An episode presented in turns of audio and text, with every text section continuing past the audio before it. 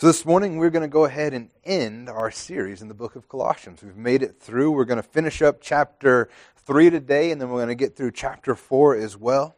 And if you recall, last week was that, you know, Paul was dealing with the, the pagan religions of the times basically had nothing to do with morality. The pagan religions of the time, they didn't care how you acted, they didn't care how you behaved. You could go to the altar, you could sacrifice, you could do your whole thing, honor your God, and then leave and, and live however you wanted to live. There was no change in that person's life with all the religions of those days.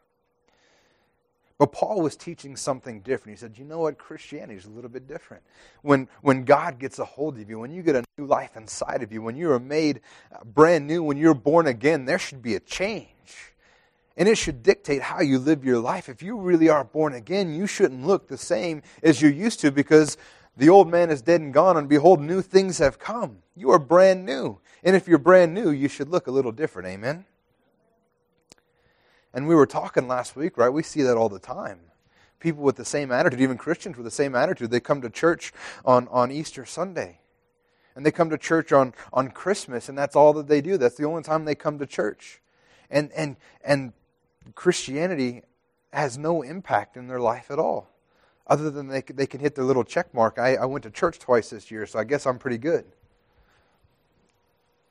But Paul's saying, you know what? Christian, Christianity is not like that. Christianity is more than about words, but it's about action. It's about a, a life that is changed. And this week he's going to continue on. He's going to continue going on into to what it looks like to live as a Christian. He has instructions for the Christian on how to, to live their lives. And this one's going to be a good, good one. You guys are going to love it, I can tell, because he talks about how husbands are supposed to treat their wives and how wives are supposed to treat their husbands, and how kids are supposed to treat their parents, and how parents are supposed to treat their kids. And then if you're not married, you don't have kids, and you think you're still golden, then he goes on to say, well, we're also going to talk about how employers should treat their employees and how employees should treat their employers. And we're going to get all, all kinds of great instruction this morning. And then finally, Paul's going to end as he, as he normally does with his letters. He greets everybody and encourages us to pray. But this is a, there's some powerful stuff that we're going to get into right now, and I won't spend too much time talking about it because we got a lot to get through and not a whole lot of time. Somebody talked about announcements way too long and took all the pastor's time to preach, so I don't know who that was. In Colossians 3:18, it says, "Wives, submit to your husbands as is fitting in the Lord." How many of you wives? This is your guys' favorite verse. You know, this is a parallel. I was t- talking to Joseph this morning as I was reading this. I realized this is almost an exact parallel to the book of Ephesians. In the book of Ephesians, he, he's actually a little bit more in depth. And in Ephesians 5 22 through 24, he says, Wives, submit to your own husbands as to the Lord. For the husband is the head of the wife, even as Christ is the head of the church, his body and his, himself its Savior. And now, as the church submits to Christ, so also wives should submit in everything to their husbands. Now we're gonna we're gonna break this down. We're to talk about a few things. First, we need to understand that it says, "Wives submit to your husbands." In Ephesians, it says, "Wives submit to your own husbands." This doesn't mean, and unfortunately, some some men have misconstrued this to mean is that all women have to submit to every man. That's not what the Scripture says. The Scripture says, "Wives submit to your husbands." So that means that my wife doesn't have to submit to any other man on this planet but me as her husband. And the problem that women have with this structure, or this, this, this verse, is we're like, wait a minute, why do I have to submit to, my, to, to somebody else? Why, what, what makes him better than me? How come, how come my husband's better than me? And the truth is, nowhere in the scripture does it say that, that men are, are better than women. Matter of fact, over and over and over in the scripture, it says that God is, shows no partiality. And in many places, it says there's no difference between men and women. In the same place it says there's no difference between, between Gentile and Greek or, or Jew, Gentile and Jew, and there's no difference between, between man and woman. There's no difference between rich and poor. God shows no partiality. There's, there's nothing inherent in the man that makes him better than a woman. Oh, man, I thought every woman in the place would be like, Amen, when I said that. There we go. There's nothing better in, in man than woman. But what God is, is He's a God of order, He's a God of, of structure.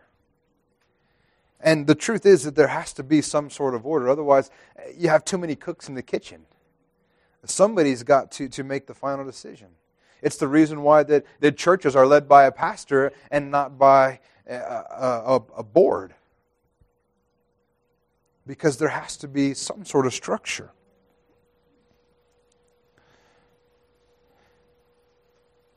In 1 Corinthians 14 33, it says, For God is not a God of confusion, but of peace, as in all the churches of the saints. You know, I've been involved in so many places where you have stuff run by committee and nothing ever gets done. And, and, and there's just a mess. People are fighting and people are arguing. And the truth is, is that, that God doesn't want that. God wants his body and his families to run like a well oiled machine. Because that's how we can be effective in the body of Christ. Amen. But then there's another their key part here says, as is fitting in the Lord. In Ephesians, it says, as to the Lord. That's how a wife is supposed to submit to her husband. As to the Lord, or as is fitting in the Lord. So, so we can get a picture of what this actually looks like when it's talking about submission. And if we take a look at how we're supposed to submit to Christ, it says, as is fitting in the Lord. So, so why, do, why do we submit to Jesus? One, we submit because we fully trust Him.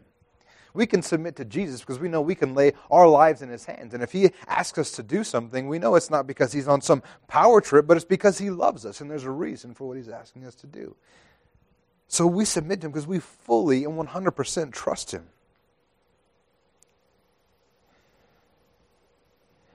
And the reality is, is as husbands, that's the kind of relationship we should have with our wives. They should, have, they should never feel worried about submitting to, to something that we've said. They should never, they should never be, be unsure of what's going on. They should be able to trust us with our lives, with their lives.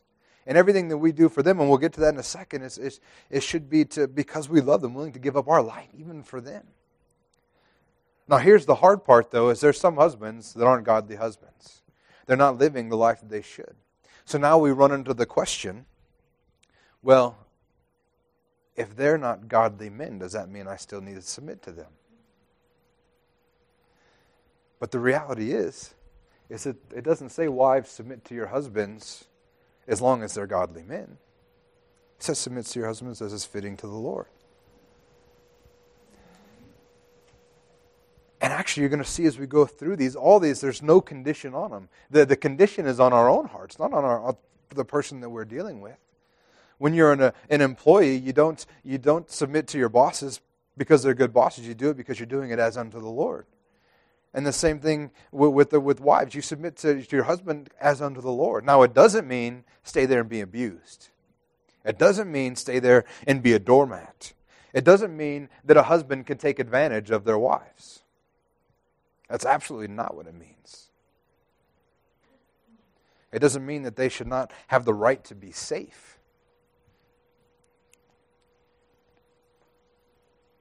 And the reality is, is that wives, you're in a partnership with your husband. That means your opinion counts. You have a foolish husband if he doesn't listen to anything that you say. You're in a partnership.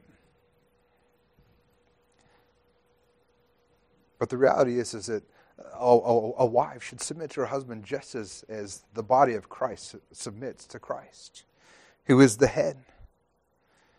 And the truth is, is that Christ doesn't ever ask us to do anything that we're not capable of. He doesn't ever ask us to do anything that would put us in danger. He doesn't ever ask us to do anything like that. But we're his bride, and he loves us with everything. As a matter of fact, he came and he died for us. Amen. Then it goes on to say, Colossians 3.19, Husbands, love your wives and do not be harsh with them.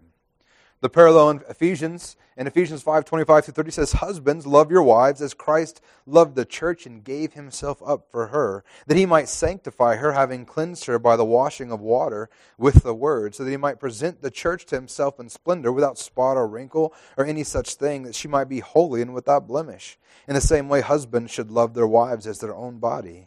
And he who loves his wife loves himself, for no one hated his own flesh, but nourishes it and cherishes it, just as Christ does the church, because we are members of his body. You know, the truth is, as a husband, you have a responsibility. Matter of fact, in this situation, you are held to a much higher standard than your wife because you have a responsibility to lead your wife well, to lead your family well. And it's fun to make jokes about submissions, ah, oh, as, as we like to play around and tell our wives they have to submit, and it's fun to make jokes, but there's a reality to it is, is that we have a responsibility for them. And we have accountability to them as well. We have accountability to our wives to be godly men. And the truth is, is we're going to give an account one day on how we behaved as husbands. We're going to have to give an account of that because we do have a responsibility. And we need to, to love our wives, not just in words, but in deeds as well. We should be showing it every day. Christ didn't say that he didn't just say that he loved the church, but he gave his life for the church. He gave everything. As a husband, we need to love our wives the same well, the same way. Love them with everything that we have, that we would be willing to give anything for them, that we would cherish them with all we have, we would show them every day. All of Christ's work for us was because he loved us. And as husbands, everything we should do for our wives should be because we love them. And the measure that we are, are going against is the measure of how much Christ loved the church, which means basically immeasurable. You don't stop, you keep going.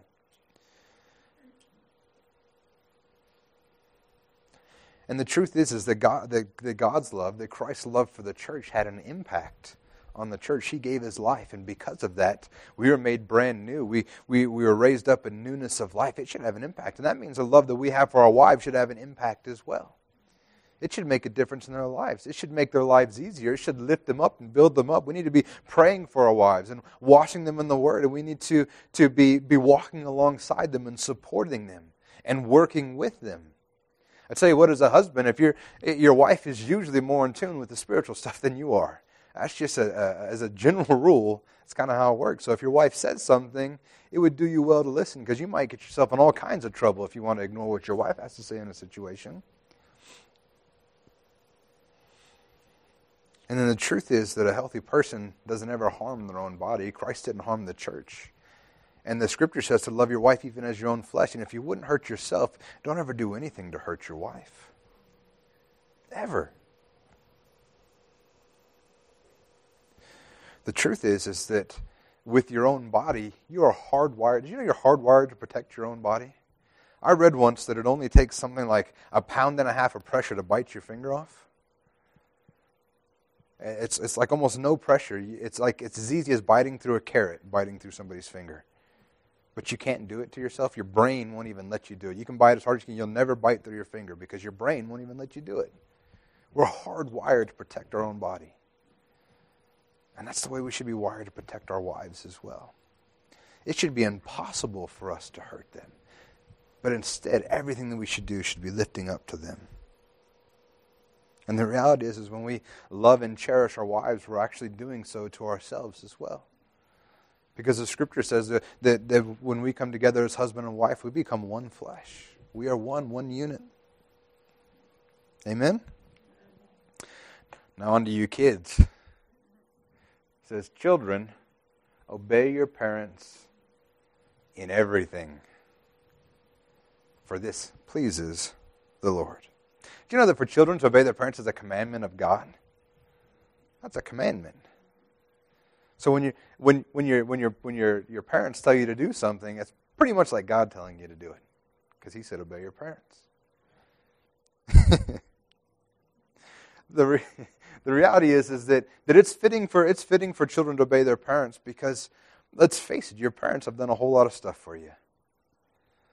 One, it starts with a mom bearing unbearable pain to pop you out into this world. And that should be enough right there. I mean, seriously. You began your life hurting your mother, causing her pain. Boy, and sometimes it feels like it doesn't stop. Just like, seriously. And not only that, they provide food, they provide shelter, they make sure you have the clothes on your back. None of you guys showed up to church in your skivvies today. You guys all had clothes because they were taking care of you. You guys have a place to live, you guys have food. And as a result of that, I mean, how can you, I mean, when someone takes that kind of care of you, how could you not be respectful and be honoring of them? But on top of that, this is the first commandment of God with a promise. In Exodus 20:12 it says, "If you will obey your parents, then it will go well with you living in the land." The scripture says if you will obey your parents, this is the, the first commandment with a promise, that you would, your way will go well with you in the land. That means that if you obey your parents, you're going to be taken care of. That gives you a, a better start on life if you will obey your parents. And the truth is, everything your parents do for you is for your own benefit. We were just hearing in the conference when he was he was talking about uh, uh, with your children when you, when you when you speak to them, you expect them to listen right away, and as they get older, you begin to explain a little more. But if you have a little kid and they're running out into a street and you yell stop, you expect them to stop right then to obey. And it's not because you're like, man, I hate it when my kid runs and plays and has fun, but it's because they're running into the street and they might get hit by a car. And the same thing, the reality is that all your parents' instructions are like that. Even though sometimes, I mean, sometimes it feels like your mom just, they just want to take the fun out of your life, doesn't it? I know, I know that's how my kids feel sometimes. You know, and it's like, I, I wish they understood. I wish they understood my heart. I wish they could step in for just a second and know that the reason why they can't do this thing is because I love them with everything they have and I want the best for them and I don't want them to be in a situation that's going to cause them problems. As my girls have gotten older and they're getting into the to the teenage years and all of a sudden boys are are desirable, which I'll never get. But we begin to set up rules and say, hey, you know, there's certain things that can't happen. You, you can't be alone with a boy ever. Ever. We have a rule in our house you can't date till you're married. And uh,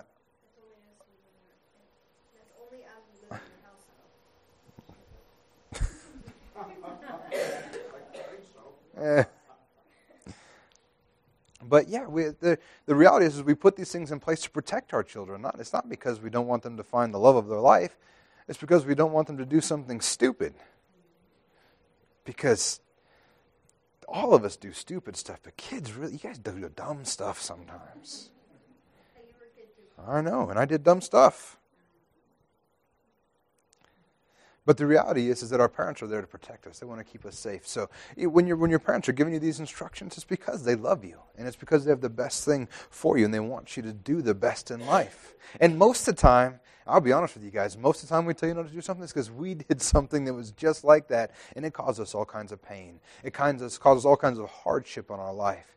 And we just want you to not have to go through the very same things that we went through. It's because we love you.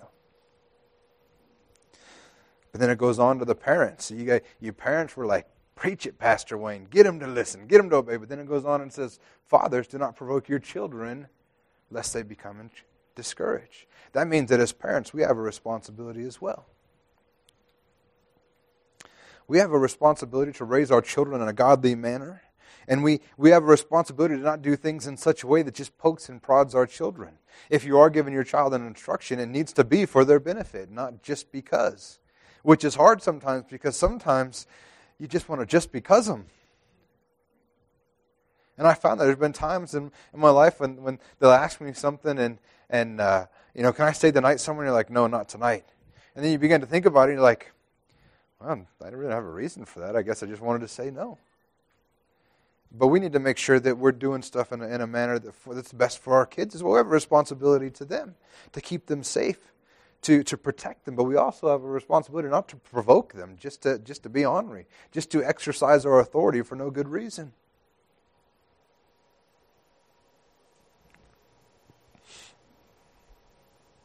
And finally, we need to raise our children in such a way that, uh, that they, they grow up to love the Lord, that we're an example to them in everything that we do that they would know how to live, that they would know how to live and themselves grow up to be godly parents.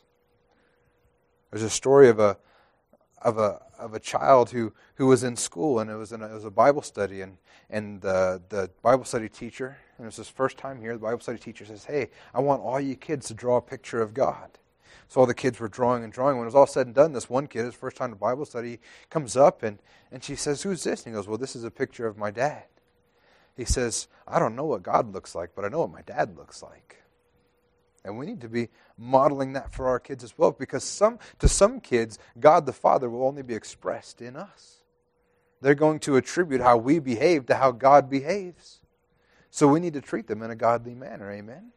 And be an example to them and encourage them. Show them that we love the Lord, but also encourage them to love the Lord themselves, to develop that relationship themselves. Then he goes on in Colossians 3 22 24 to talk about our relationship with, with our employers and, and employees. It says, Bondservants, obey in everything those who are your earthly masters, not by way of eye service as people pleasers, but with sincerity of heart, fearing the Lord. Whatever you do, work heartily as for the Lord and not for men, knowing that from the Lord you are receiving the inheritance as your reward. You are serving the Lord Christ. Now, this, this scripture, and particularly back then, is dealing with, with, with slaves, bond servants, and, and their masters and slaves. But in today's world, this would fit exactly for us working in, just in the regular job market with the employees and with our employers. And this is, this is referring to all of us who go to work every day. And it says that we need to obey in everything those who are earthly masters. That means that when your boss tells you to do something, you should do it. And not, and not just because he's, he's, he's paying the bills, he's paying your, your check, which is a good enough reason on its own. I mean, if you decide to work somewhere and you say, I agreed to, to work for you, to do these things for you, you agree to pay me. If they ask you to do something, well, that's what you agreed to. But even more so, do it in order to please God. Because we should be setting an example for everybody around us. Because the truth is, is much like when we were just talking about parenting, a, a, parent's instruction is for the betterment of the, of the child. Your employee's instructions are typically for the betterment of their company as well. Now, I agree there's a bunch of, of foolish people out there, but the scripture doesn't say only obey wise masters, it says obey them all. Do what you're told. And the truth is, is we see that, I mean, you see that in Joseph's life as he was raised up and he was, he was in Potiphar's house and then he was in prison. Everywhere he went, he just honored God. And he found favor all the time. And it's strange because you're like, man, he's doing everything right. He's in Potiphar's house. Everything's going well. Matter of fact, he's so well liked. The Potiphar says you, you can have everything in my household. You have full reign of everything, full control except for my wife. You're like, man, that's pretty good going. He started in slavery, but I mean, he's doing all right now, right? And then Potiphar's wife gets a little crazy. And now all of a sudden he's thrown in prison again. And he didn't even do anything. You know, the thing was is though he, he wasn't behaving that way for anybody else but God and from the way he was raised up. And even in doing good, he was put in a bad position. But God said, you know, don't be godly only to, to godly people or people doing the right thing. He said you need to be to work godly to be godly in all situations. And in this case, it costs them something. And in our case, it might cost us something. Sometimes when you're doing godly things and working as under the Lord, it might cost you something. But it doesn't mean that we shouldn't listen, that we shouldn't obey. The only time that, that you should be disobedient to your employer is if he's asking you to do something ungodly. But other than that, do, you know, we, we do it as under the Lord. We work heartily. And it says, not by the way of eye service as people pleasers, but with sincerity of heart, fearing the Lord. What it's saying is, is we don't just look good when people are watching either. We should be good employees all the time. Even when people aren't around, we should be working hard and doing the right thing. Not as people pleasers, but with sincerity of heart. How we work should not be based on who's in the room, but based on the character we have inside of us as a result of what's happened inside of us in Jesus Christ. And then he says, whatever you do, work heartily is for the Lord and not for, for men, because we know that when we work, we're doing it for God, not for man. We're not looking for approval from man, but we're doing it to be honoring to God. Amen? And he says, knowing that from the Lord you will receive the inheritance as your reward, because you are serving the Lord Christ.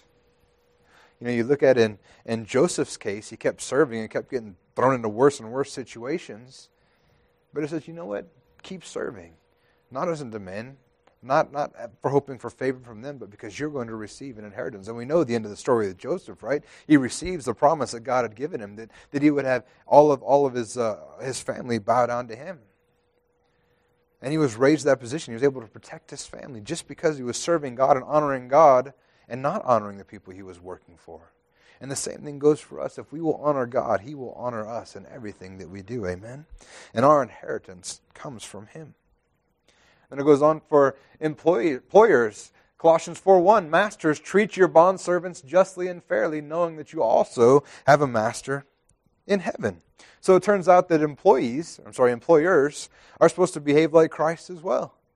If you employ somebody, you need to make sure that you're honoring them and taking care of them. Their bosses are supposed to lead in a Christ like manner and treat those under you as God has treated you, which is with grace and forgiveness and love.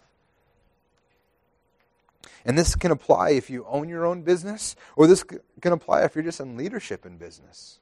Make sure you're leading in a godly manner. And as workers and as bosses, we need to realize that in, in the business world, there may, there may seem to be a separation of duties. There may seem to be that some people are in a higher position than other people, but as far as God's concerned, we're all equal. We just talked a little while ago that there's no partiality in God. As far as God's concerned, we're all equal. And because of that, we need to treat each other like that. We're not better than anybody else.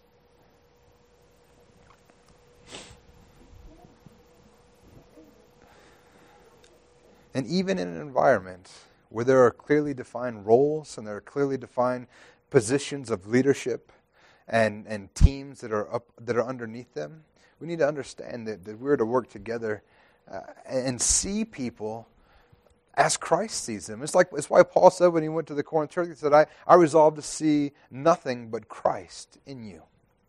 And that's how we should see people. And how we should, should define all of our interactions. No matter if we're an employee or an employer, if we're a child or a parent, or if we're a husband or a wife, all of our interactions should be, should be defined about what, how Christ has, has, has made an impact in us. Amen? And then in Colossians 4 2 through 4, he says, Continue steadfastly in prayer, being watchful in it with thanksgiving. At the same time, pray also for us that God may open us, to us a door for the word to declare the mystery of Christ, on account of which I am in prison, that I may make it clear which is, which is how I ought to speak. We need to walk in wisdom towards outsiders as Christians as well. And when I, when I read this, I look at this, says we need to, we need to, am I in the wrong place here? Sorry, went one too far on my notes here. You'll forgive me, I hope. All right. Uh, we need to continue steadfastly in prayer as well. Paul instructs us as Christians, we need to be in prayer. In other places in the scripture, you've heard Paul say, pray without ceasing, right? That means at all times be in an attitude of prayer. And as I'm reading, it says, continue steadfastly in prayer, being watchful in it. And as I began to think about that, to be, what does it mean to be watchful in prayer. And I think it means to be alert in our prayer time. It means to be conscientious in our prayer time. In Matthew 6 7, Jesus says, When you pray, do not heap up empty phrases as the Gentiles do, for they think they will be heard for their many words. You know, when the Gentiles used to pray to their gods, they would just say stuff over and over and over and over and over and over and over. And, and I guess their, their goal was to wear out their gods, so they finally just gave up and answered them. But they weren't really thinking about what they were saying. There was no heart in it. And I think as Christians, that's what he's saying here. Be watchful in your prayer. Be conscientious in your prayer. Know what's going on. Has anybody ever ever prayed and you, and, and you be you be praying and you're maybe laying in bed and praying and next thing you know you're thinking about something that you have no idea how you got to where you were going? Man, I've been there. I think that's because we're not being watchful. We're just kind of getting into a rut. We're just doing it, you know, we're just getting into to, into the motions. And the next thing you know, mean, I've gotten to the point now where I, I pretty much usually force myself to pray out loud whenever I can because it helps me to maintain my eyes on Jesus. I pray to maintain my focus, to be alert, to be watchful. And also, as I was as I was reading this, I was reminded of, of this. Do you remember when Jesus was in the garden? And he brought the, the, uh, the disciples out with him. And in Matthew 26, 36 through 40, it says, And Jesus went with them to a place called Gethsemane, and he said to his disciples, Sit here while I go over there and pray. And taking with him Peter and the two sons of Zebedee, he began to be sorrowful and troubled. And then he said to them, My soul is very sorrowful, even to death. Remain here, watch with me. And going a little farther, he fell on his face and prayed, saying, My father, if it be possible, let this cup pass from me. Nevertheless, not as I will, but as you will. And then he came to the disciples, and he found them sleeping. And he said to Peter, So could you not watch with me one hour? I think another aspect of being watchful when we're in prayer is to be aware of what's going on around us. I mean, Jesus probably wasn't much more than a stone's throw away from them. And he's obviously crying out to God. He's obviously distraught. He's obviously, I mean, we know we know the story what actually happened. He's so distraught. He's he's he's sweating blood. I mean, it's it's he's in a bad place. And he asks his disciples to stay awake and, and pray. And instead, they fell sick. They weren't alert. They weren't watchful to what was going on. And I think we need to be that way as well. We need to be aware of what's going on. When we see somebody in need, we need to be, be, be sensitive to that and begin praying for them. We need to be aware of what's going on instead of just going through our daily stuff. When we, pray, it shouldn't be one of those us four and no, no more mentalities. We need to be, be aware of what's going on in our church and our, and our families around us and our city and our government and all this. We need to be watchful and alert and praying for those things and be sensitive to those things. And then Paul says, at the same time, pray also for us that God may open to us a door for the world to declare the mystery of Christ, on account of which I am in prison, that I may make it clear which is how I ought to speak. Paul then begins to ask for prayer for himself. You know, the truth is, is that we should be praying for our leaders. You know, our leaders need prayer. Matter of fact, uh, most people that haven't been in leadership or don't know it don't really know what goes beyond the curtain. You know, we were making, I was making jokes with one of the, the other pastors at the church. I was talking about how, you know, I'm working full time and then doing the church full time. And he's like, What do you mean? You only work an hour and a half for the church on Sundays, right? That's all you do. And but that's that's the mentality in a lot of people's eyes is that's all there is. There's two hours on Sunday and, and, and that's it. But the truth is, is there's a lot more that goes beyond the curtain. And your leaders need prayer for, for strength, encouragement to deal with some of the stuff that they have to deal with. So, uh, just like Paul, I'd say, pray for me as well. Keep me in your prayers regularly, my wife and my family, because we need it. And then the interesting thing I found this, though, is, is we get to see what his heart is about. He doesn't say, pray that I would be released from prison. He doesn't say, pray that my, my situation would be eased a little bit. You know, pray that they would, they would send me better food. He's not looking for an easier time. He says, pray that God may open us a door. Even in prison, even in chains and shackles, and, and, and I don't know which prison he was in in this one, but I've read in certain commentaries that, that the prisons of those days, a lot of times, um, and it's probably the, the kind that he ended his life in, was, was uh, uh, it was like a hole in the ground with a bar. Somebody would lay on the hole, then there was a, a, bar, and then somebody was stuck in that one on top of it, and then a bar, uh, a grate or whatever, and then they were on top of that, and they were just left in these to, to do whatever. It, it was bad to be the guy on the bottom, if you can imagine. But he wasn't asking for release from that kind of stuff. He said, you know what, just pray that God would open a door that I can minister the gospel.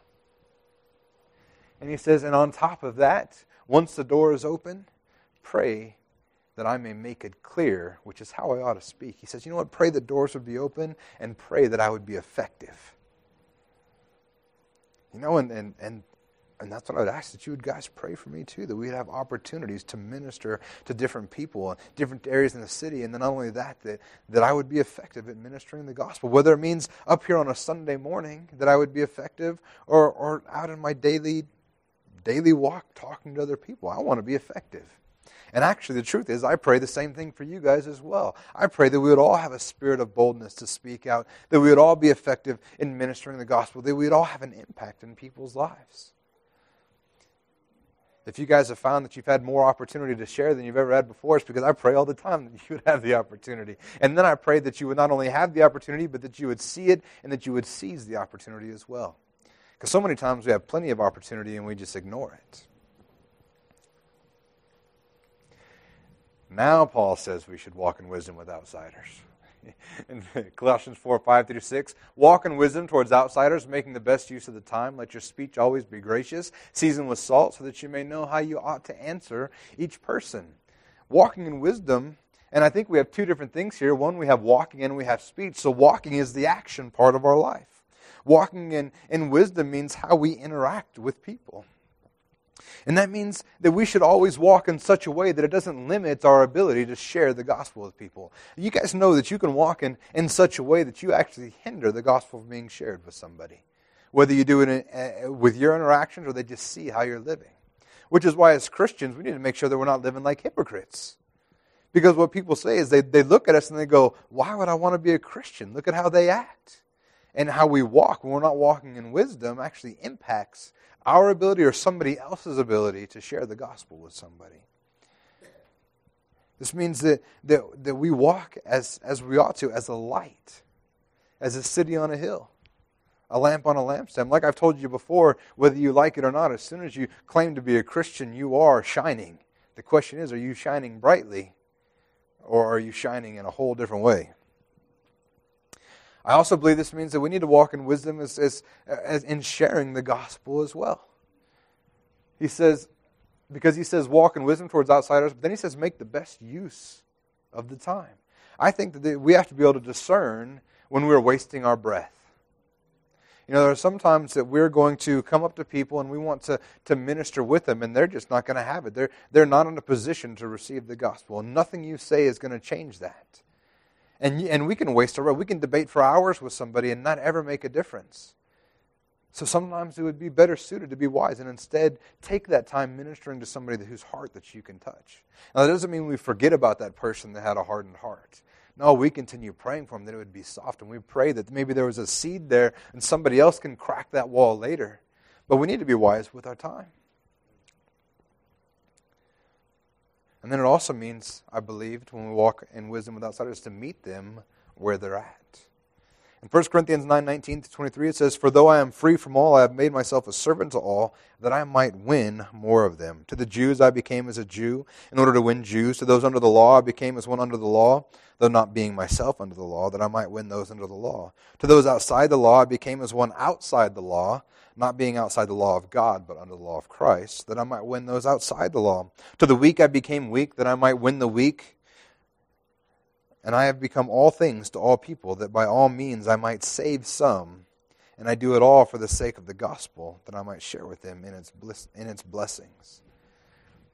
You know, I think that's one of the ways we walk in wisdom as well. We need to be aware of where people are and meet them where they're at. And we need to understand that, uh, that, that if they're not Christians, they're not going to act like Christians.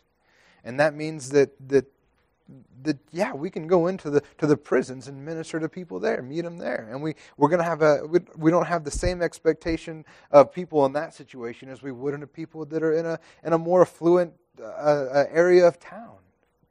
We need to be wise in how we deal with people. When we're trying to reach the youth, we probably don't want to come at them with the hymn book. Right? And when we're trying to, to reach the adults in town, we probably don't want to come at them with some Christian rappers. We're just talking. We have a friend of ours. He used to go by Squeaky G. He's changed his name to Will Speaks now, but he's a Christian rapper. And uh, turns out he, he actually owes me a concert, so I can I can probably bring him down here at any time. But I, I wonder, how, you know, how effective that'll be. There may be a time as our youth group grows, we use it to reach the youth, but it's not gonna it's not gonna save everybody else in town. So we need to be wise in how we walk with outsiders. And then he goes on to say, let your speech always be gracious. And grace is, is, is giving something that isn't deserved, right? The grace of God is because we were given a brand new life. We were given a son, even though we didn't deserve it.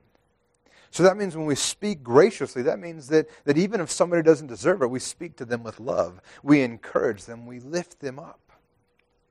And that's having gracious speech being loving and patient. Sometimes people don't deserve us to be patient, but, but that's gracious speech, right? And then it says, let it be gracious and then seasoned with salt. And that what that means to be seasoned with salt means to have a purpose, to be effective. You know, I mean, if if, if you've ever sat down and, and you've had a, a, a really good steak that's been seasoned perfectly, it just hits the spot. And you want more of that steak. And it's the same thing with speech. If you have speech that's seasoned perfectly and it's hitting the spot, they're going to want to hear more of that. They're going to want they're going to be pulled in, they're going to be drawn in. It's going to be effective at ministering in their life. But if your speech is the opposite of being seasoned with salt, if it's bland, if it's boring, if it has no impact, they're not going to want to hear what you have to say. So we want our speech to be effective and seasoned with salt. Amen. And he said, and as a result, that we may know how we ought to answer each person. The Amplified Bible uh, translates it like this it says, Let your speech at all times be gracious, pleasant, and winsome, seasoned, as it were, with salt, so that you may never be at a loss to know how you ought to answer anyone who puts a question to you. You know, if, if we will be prepared always to have gracious and, and speech seasoned with salt, we'll be prepared to answer any question asked of us and make an impact in their lives. Amen? In Colossians 4 7 through 9, we're going to begin to see Paul getting ready to wind down the letter. He's closing out here. And it says, Tychicus will tell you all about, this is uh, Colossians 4 7 through 9. Tychicus will tell you all about my activities. He is a beloved brother and faithful minister and fellow servant in the Lord. And I have sent him to you for this very purpose, that you may know how we are, and that he may encourage your hearts. And with him, Onesimus, our faithful and beloved brother, who is one of you, they will tell you of everything that has taken place here. So now we have Paul. He's sitting in prison. He's not in a good place. And even then, he's sending people out for the sake of the gospel. Uh, Tychicus, or Tychicus, or however this is pronounced, he's mentioned multiple times by Paul in the gospel. And uh, we don't know a whole lot about, actually, probably this is the, the most we know about him, even in all his letters, even though Paul mentions him several times, is that he is a beloved brother and a faithful minister and a fellow servant in the Lord. We also know that he's the one that delivered the letter to the Ephesians. And I, I, was looking at this. If you, if you, if I talked about earlier the the parallels in Ephesians and Colossians, I wonder uh, if these weren't even written at the same time and sent out at the same time, because the wording not only does it parallel it, as sometimes the wording, at least how it's translated, is almost exact when it's talking about husbands and wives and and and kids and their parents. And I wonder if they weren't written you know, on the same day or a couple days apart and gave him to Tychicus, and he went and delivered the letters to the Ephesians, and then headed down to Colossae to deliver this letter as well. And then he talks about Onesimus. He says, Our faithful and beloved brother. This is the slave that was talked about in Philemon. And, and, and what we know about him is in Philemon 1.16, it says, He's no longer as a slave, but more than a slave, a beloved brother, especially to me, how much more to you, both in flesh and in the Lord. So this was the one, if you remember the story of Philemon, and I would encourage you to read it, but basically, this slave ran away, got saved, was ministering to Paul, and Paul said, you know what, I'm sending him back to you. I would rather him stay with me. I could use his help, but I want to send him back to you that, that, that you can honor him as a, as a brother. And he says, and if, and if he owes you anything for running away, charge it to my account. And he says, You know what? I could just keep them, actually, because you owe me even your life in the Lord. I could just keep them. But I'm going to send them back to you because I want to do the right thing as well. But that's who this guy is. And he's, he's, he's out there and he's with them. And they, they send Onesimus and Tychicus back to Colossae. He's sending people out. And I'm thinking about this. I'm like, man, Paul's in prison. He probably has a great need for these people to be around, to minister to him, to encourage him.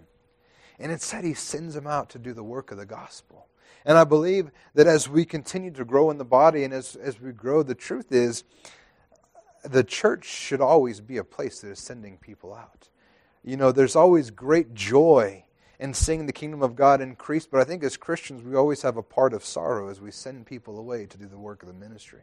And Paul is showing us hard here. He's like, you know what? I'm going to, even though I could use them, I'm going to send them out. Just like when we were sent out from the Tucson church, you know, uh, we were missed. And just like when we send people out from this church, they're going to be missed and it's going to be sorry. But we're going to send them out because they got, they got work to do.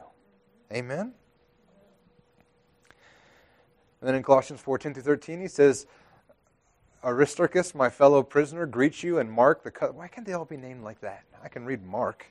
And Mark, the cousin of Barnabas, concerning whom you have received instruction, if he comes to you, welcome him. And Jesus, who is called Justus, these are the only men of the circumcision among my fellow workers for the kingdom of God, and they have been a comfort to me.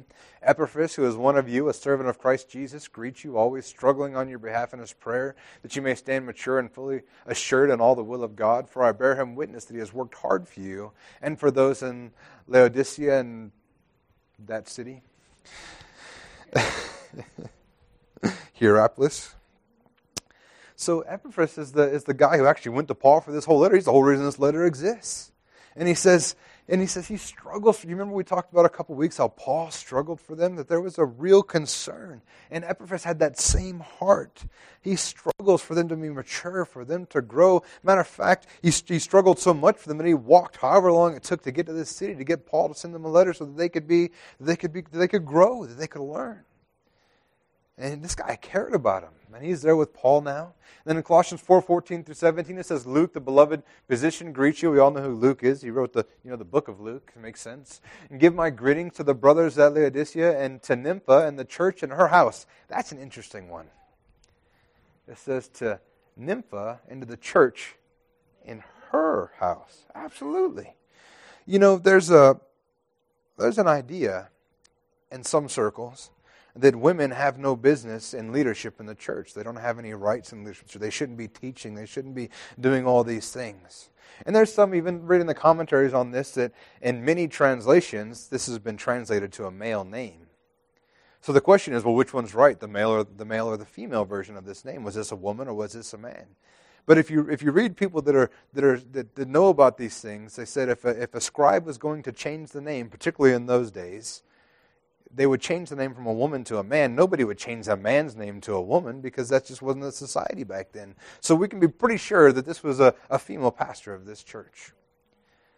And, uh, you know, I personally, I believe that God's, in, God's a God of order and structure, and the pattern that He has laid out, even we talked about in husbands and wives, is that, is that the, the men should be leading in these roles. Uh, but that doesn't mean that women can't. Matter of fact, there are so many times in the, in the, in the New Testament that women have, have uh, positions of high standing in the church. Matter of fact, uh, Priscilla and Aquila, you ever know, you know when they talk about Priscilla and Aquila? Priscilla's name is always mentioned first. And as a result, we, we know that she was probably the one that had the ministry at, at, at that time. And this is a female pastor. And obviously, Paul's okay with that because he's saying, hey, give my greetings to her. Now, I don't know what the situation, though. I don't know if there wasn't a, a, a man worth his salt that would stand up and do the, the job that God had commanded him to do, but I thank God that she did if nobody else would. And the truth is, is that, eh, you know, and even Paul said, you know, I, I won't allow a woman to teach me. He wasn't saying the woman can't teach me. He was saying, you know what, I'm going to step into my role that God has called me into. And, and I believe that's what he's saying there. And I, I think that's the, the same thing for all of us, is we need to step into the roles that we're called to, what we're supposed to do, but if anybody ever says that a woman can't preach or a woman can't teach, that's nonsense. And it's ridiculous. And I believe if you just spend any time in Scripture, you see it over and over again. And then we got here, he says, And say to Archippus, see that you fulfill the ministry that you have received in the Lord. Sometimes I read this stuff and I begin to think about it. I'm like, I wonder what's happening here. I wonder if this is an encouragement or if this is a rebuke. I wonder if this is like, dude, heard what you've been doing, see that you fulfill your ministry, or like, hey, heard what you've been doing, go ahead and see that you fulfill your ministry. You see the difference? I wonder how that, what, what is actually going on here. But either way, I think that it's, it's a, a good commandment for all of us. Make sure that we're fulfilling our ministry in Christ. Amen. And then he goes on, we're going to finish here, the last verse. And Colossians 4:18, I Paul write this greeting with my own hand, remember my chains Grace be with you. There's so much going on here. He says, Remember my chains. And I think about this and I'm like, Remember my chains. What is he talking about? Is it because Paul wants pity? Is it because, uh, because he wants people to just feel bad for him because he's in prison?